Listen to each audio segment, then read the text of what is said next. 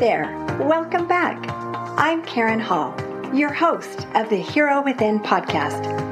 I'm passionate about sharing inspiring true stories of unsung heroes who've overcome some of life's most challenging adversities. Come along with me and learn how you too can find hope and healing to return to love. I'm so excited for you to hear my new friend Heather Ash Burroughs share about how she decided to become a school psychologist and follow in her father's footsteps, and how this decision has greatly blessed not only her life, but also her children and others with special needs. Heather is an autism specialist currently working as the grants and media coordinator at Homesteads for Hope, a 55 acre community farm in New York, in which people with disabilities learn, work, and live alongside other community members who volunteer and support the farm. Heather is married to Jim and together they have four special needs children. I remember you made such a huge impact on me. Aww, and I was just so inspired by your work and how you have advocated for your daughter and now for so many other children and their families with special needs. It's not very common that somebody has no experience in that arena and then is able to have such incredible success and win such a major court case. And so if you want to just go ahead and just tell us a little bit more about you and your background, and I'll let you introduce yourself. Okay. My name's Heather. I live in Rochester, New York, and I've had this wonderful chance through my lifetime just to meet all these different people of all different abilities. My sister has autism, and when she was really little, we didn't even know what that word meant. I don't even know if they used it when she was younger, to be honest. And then I went to college and I wanted to be just like my dad and be a school psychologist. And I got placed in a classroom full of people like Erin, my sister. And I remember coming home and telling my dad, there's a name for that. and I remember you said that your your dad advocated. And so did he advocate for Erin yeah, I was going to say his advocacy style is much different than the one I have now. Some things for your audience to understand is 1975 was the first time the federal government told schools that anybody could come to school. Before that point, a school could say, we don't do that disability or that's not something we know how to do. You can just stay home. But in 1975, the federal government said, you have to bring people in with disabilities. My sister was born in 1979.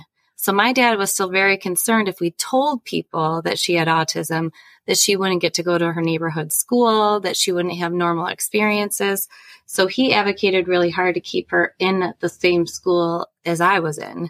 Mm-hmm. Um, and I think he was right in all honesty because we didn't know a lot about it then. And she could have been sent away or separated and she would have never gone on to get her early childhood certification at a local college and all those things that she's accomplished. So that started me in advocacy because people never understood her. Right. and then it kind of shot up from there. I thought that was so interesting how your dad was such an incredible role model for you and that you even went into the same career as a school psychologist. And so I just think it's mm-hmm. awesome that you had that same passion that your dad had for helping yeah. And the sad part of that is he got dementia and Parkinson's very early. In mm. at 50, I think he was diagnosed. So mm. I don't know if he truly appreciated that I followed in his footsteps, but I know now he's looking down. He's proud of me. And sometimes I use that as my push to keep going that, you know, I want him to smile, smile to me and let me know I'm doing the right thing. Because when you're in advocacy and you're pushing really hard against systems that have been there and feel like they won't budge, it's easy to give up. It's easy mm. to say somebody else will take care of this, or I'm too tired. I have four kids that have all different levels of special need, and I could definitely play the I'm tired card, but it won't get me anywhere. you know, I'll have right. time for a midlife crisis sometime, but not now. oh my goodness. Okay, so you started working as a school psychologist and then tell me more about your life and and what had happened to you that has shaped you into who you are now. Yeah. So I worked as a school psychologist for 16 years. I loved it. It was very, very exciting. And there were so many opportunities at that point in the special needs community. when I had my first daughter and she was very premature, nine weeks early, she only weighed three pounds. I thought, oh, she's going to have special needs. She's actually doing pretty good.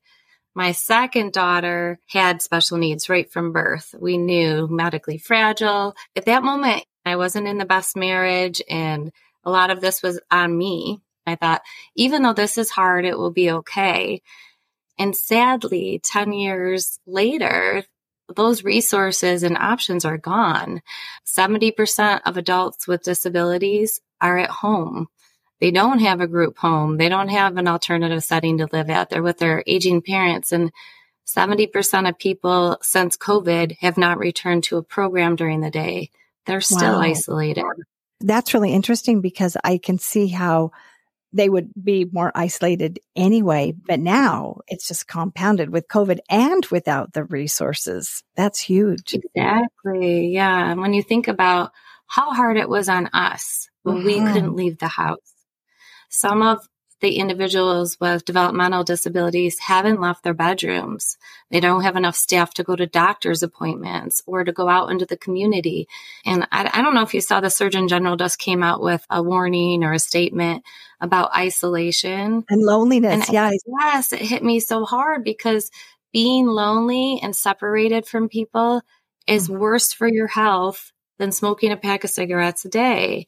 Yeah. Have all these people who are just stuck in that situation that it's not up to them. And that's why it's up to us. We do have the voice to speak up. And I used to be so shy. That's so hard would, to believe. How did you move from being so shy to doing this advocacy work? Because I know you've been testifying in front of the Senate committees. Tell me more yeah, about that. Yeah. Mm-hmm. Yes. And when I was in high school and college, when the teacher would say my name for attendance, I'd be like, here. I've always felt confident inside, but publicly, I didn't have a loud voice. I was the sweet person in the background, kind of coordinating things, but not being loud. But then when things happened with my daughter, with her school district, she's non speaking and she had a service dog that helped her with seizures and walking and all these wonderful things. For some reason, the school district decided that they weren't going to accommodate that, that if I wanted the dog to come to school, her one to one aide and her one to one nurse were not allowed to talk to the dog because she couldn't talk to the dog. And no matter how I told them that it was discrimination and that they were using her disability against her, they wouldn't back down. So I did all the steps. I was a school psychologist. I called for the meetings. I did the impartial hearing. They still wouldn't budge. Then I had to start talking at board of education meetings, shaking. like just, there's hundreds of people there. It wasn't like a handful of people. It was my baptism by fire, right? I didn't have a choice. I had to speak up. They still didn't listen. So then I got a billboard and I put it in front of the school. And I'm like, everyone who drives by is going to see what they're doing. They still didn't budge. But when I did the billboard, it did attract the attention of some local attorneys and they started helping me and we got New York State Education to suspend their funding. They said, you need to change what you're doing. It's not okay. And that was really, really exciting. And then they still didn't back down. And then the United States of America, the Department of Justice, told them they had to change what they were doing. And they said no. Wow. Wow. And, and was the media involved yet? Were you getting interviewed then it became a national covered story because we were setting a legal precedent for the country. So then it wasn't just about Devyn and her dog. It was about every child who needed accommodations in school. And the attorney general had said, districts can't say we don't do this, which that's how we started this interview. We said that in 1975. Right. Like, you know, like why are we still arguing for the same thing? But we did. We had to argue all over again. And it was very exciting, but it took eight years in federal court. Oh, my word. Like you said, the energy and the time that you had to spend, it would have been so easy to have said, let somebody else worry about that. Oh, well, I'm tired. Mm-hmm. what gave you the courage, first of all, to use your voice when that was so scary? And second of all, to continue persevering? And in the middle of all this, I was getting a divorce. I was a oh. single mom with two little ones that they took a lot of energy just to do that and just to do my usual job. But the more I talked to people, the more I realized that not everybody has that bravery They feel mm-hmm. it and they want to, but they can't. They can't break that down. And I thought, I've already broken that barrier down. I'm talking. I'm going to keep going. And people are like, you should sue them, like me personally sue them. I'm like, yeah, I could make money, but big deal if it just changes my life. I want everybody to benefit from it. So when the United States Department of Justice said, we'll team up with you, I took them up on it. Now they told me, they warned me, the wheels of justice turn slowly. and I'm like, okay, you know, I've already been in this for a couple years, no big deal. Eight years later, I was like, wow, this is really very extensive. And I want people to understand something because making the decision to stand up is important. But what comes next is you're going to automatically get pushed back. It's just how people react. Humans, when you call them out, they defend their position. They dig in. And that's exactly what Gates Chili did, the school district. They just dug in. They were like the toddler. They were not going to budge. And it made me so mad. But by them being stubborn, they like made it more concrete. What they were doing is wrong. They didn't wiggle. They didn't waver. They didn't give a little. They stood firm and it was actually easier in the long run. But man, for people who don't like confrontation or people who don't like to rock the boat, I was just like, why are they doing this? The government, the people who wrote Americans with Disabilities Act, the ADA law, they're telling you you're doing it wrong. Why would you not listen to them? Yeah. But you have to keep going. You have to expect the pushback. And that's my biggest thing for people. I tell them, you're going to make the decision, you're going to feel pumped, and then expect the sucker punch right to the stomach. Like, expect it and then move on. oh, that is so great because so many times I get sideswiped by things like that. And I'm like, I can't believe that just happened. And it can yeah. be a definite distraction. It can be deflating. It can be so frustrating that sometimes our, oh, our focus moves to dealing with the rejection or the obstacle mm-hmm. instead of how to move exactly. forward. And people will say like, oh, it's a signal from God. I shouldn't be pushing. I should take a step back. Mm-mm.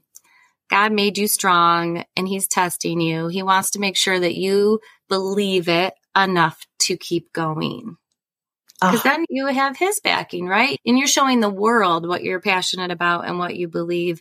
And when you don't step back, you can move a mountain. But I'll tell you something as I moved through the process, the way I thought about the whole court case did change. And they would throw that back at me and they'd say, That's not what you said eight years ago when you testified eight years ago. And I said, Guess what? I learned new things. I grew, I evolved, and I sure. can appreciate things in a new light. I know things I didn't know then. Yeah. You don't have to always have the same exact perspective as long as your heart is always in the right place you can grow, you can change. When mm-hmm. we learn something new, we should be modifying the way we look at things. That should be our goal. Right. Oh, that's so awesome. And I just love that perspective of helping people have an accurate expectation about what's going forward, but to continue mm-hmm. their focus on their passion, you know, to help. Right. And I, right. I love your unselfishness, how it wasn't just your daughter for the dog for Devyn. That wasn't the only mm-hmm. thing that you were fighting for because you could have easily just said, I'll let the other people worry about their kids. But how beautiful that you persevered so much and, and had the courage to let your voice be heard, especially in the middle of going through a divorce and being a single mother.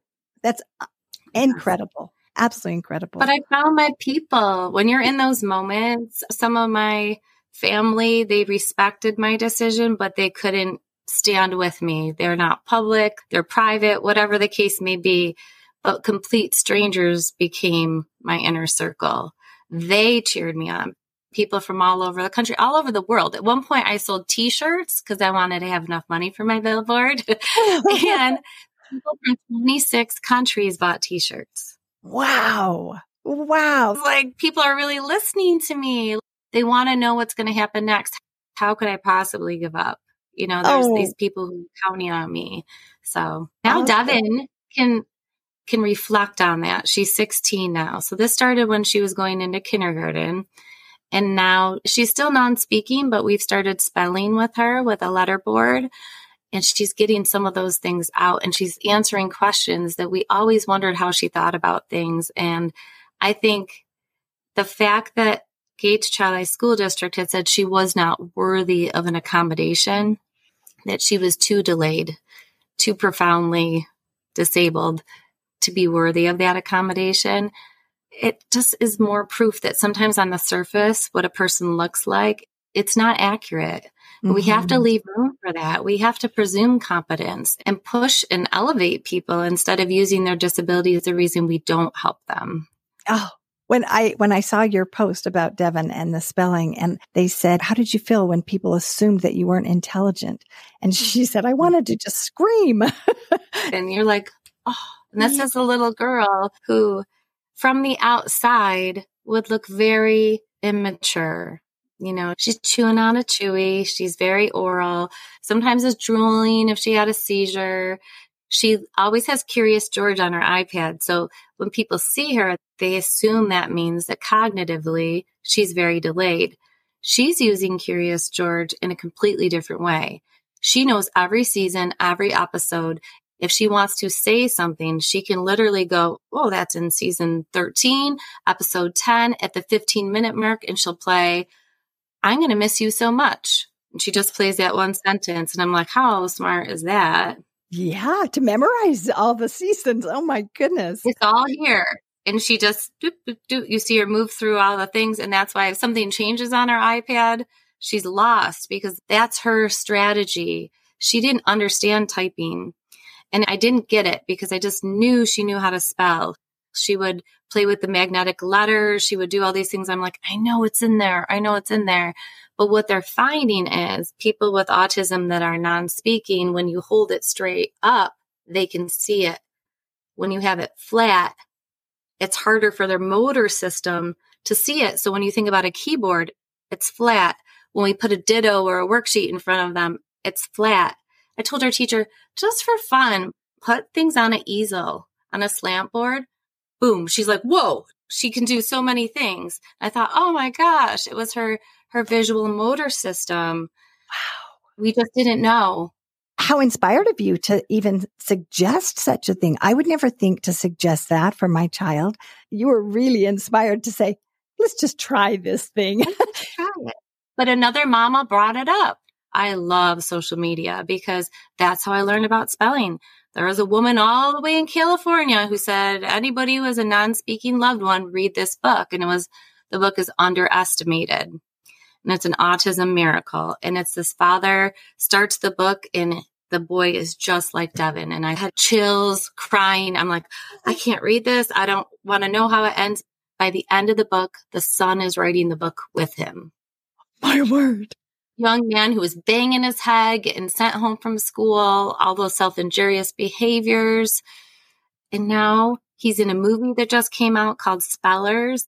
He is so incredibly intelligent we know that their bodies don't cooperate. We understand it. But with autism, we assume that they mean to repeat the silly phrases or to move their hands a certain way. We just think they're doing it purposefully. And this whole method shows you they're trapped too. Sometimes their body is just not cooperating. They can't move the pencil. They can't, your motor is how you speak. And if your motor system is delayed, you cannot push the air out to speak. The only two sounds Devyn makes are laughing and crying. No other sounds. Every now she said, Hey, I don't know where it comes from, but most of the time she's silent. And I can't imagine going through life having so many ideas and understanding such complex things and then people talking to you like you're a baby all the time. Oh. I just, it's so degrading. I brought her to Ohio. There was a spelling to communicate practitioner, and she said to Devyn, I know how smart you are, and I know your body doesn't cooperate. And I'm going to show you this letter board, and I'm going to teach you how to move your arm, and you're going to be able to tell us what you're thinking and feeling. Devyn, one tear rolled down her cheek. She hugged her and she took off her shoes, which means she's comfortable. So she read her this whole really complex passage. And I thought the whole time, Oh my gosh. Like she's been learning her colors and numbers and letters for the last 16 years. Like she has not been exposed to this kind of content. And she said, Now, Devyn, We talked about a very destructive natural event that occurred in that passage. What's another word for that? And Devyn spelled cataclysmic oh correctly. Oh my word.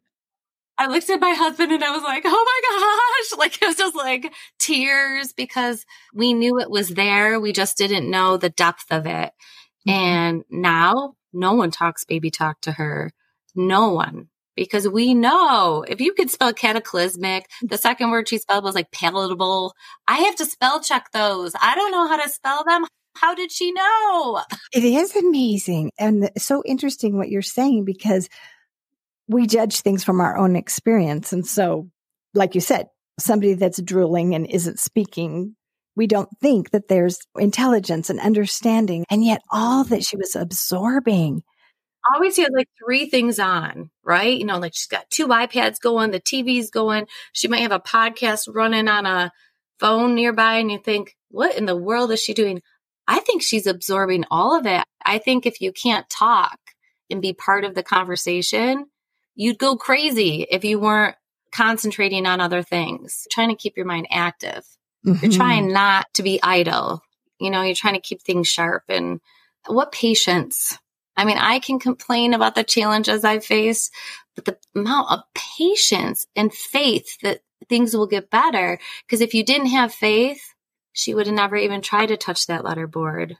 Oh, but she, she knew that this was her chance it's so amazing. it is so amazing. And what's also amazing is your faith. I mean, for you to have the faith to keep going forward, to work with the DOJ, to read the book, underestimated, to go and meet with the woman about the spelling board. You had so much faith too, because you believed in her and, and you knew, you said, I knew she had that intelligence in there. And, and as a mother, it's like we can see things that other people can't see in our kids. That's so beautiful. So beautiful. And it's the same thing as the court case. I could stop with just her, but I can't.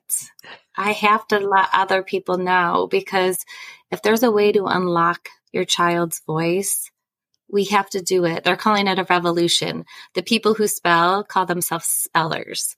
And there's spellers all over the country. I feel like this will be the big turning point for autism for people who are non speaking because we had so many assumptions that we got to toss out.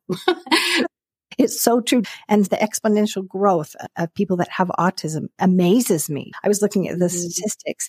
And so it seems like everybody is going to be touched by autism in some way or another. And to change those perceptions and to remove the stigma and the discrimination in many cases, we just don't have the experience and the understanding. In takeaways from this episode, I was so amazed at how Heather went from being so shy to later advocating for her daughter and testifying before Senate committees and groups of thousands. Didn't you feel empowered to stand up and speak like Heather? Stay tuned for part two, where Heather describes the working farm Homesteads for Hope and how she continues to help those with special needs to learn skills to become gainfully employed and to offer support to the entire family. Thanks for listening. I know you're busy did you know that you help spread the love by leaving a review and following? This helps increase our visibility so people can find us online. I really appreciate your help. I'm wishing you lots of love in your own hero's journey.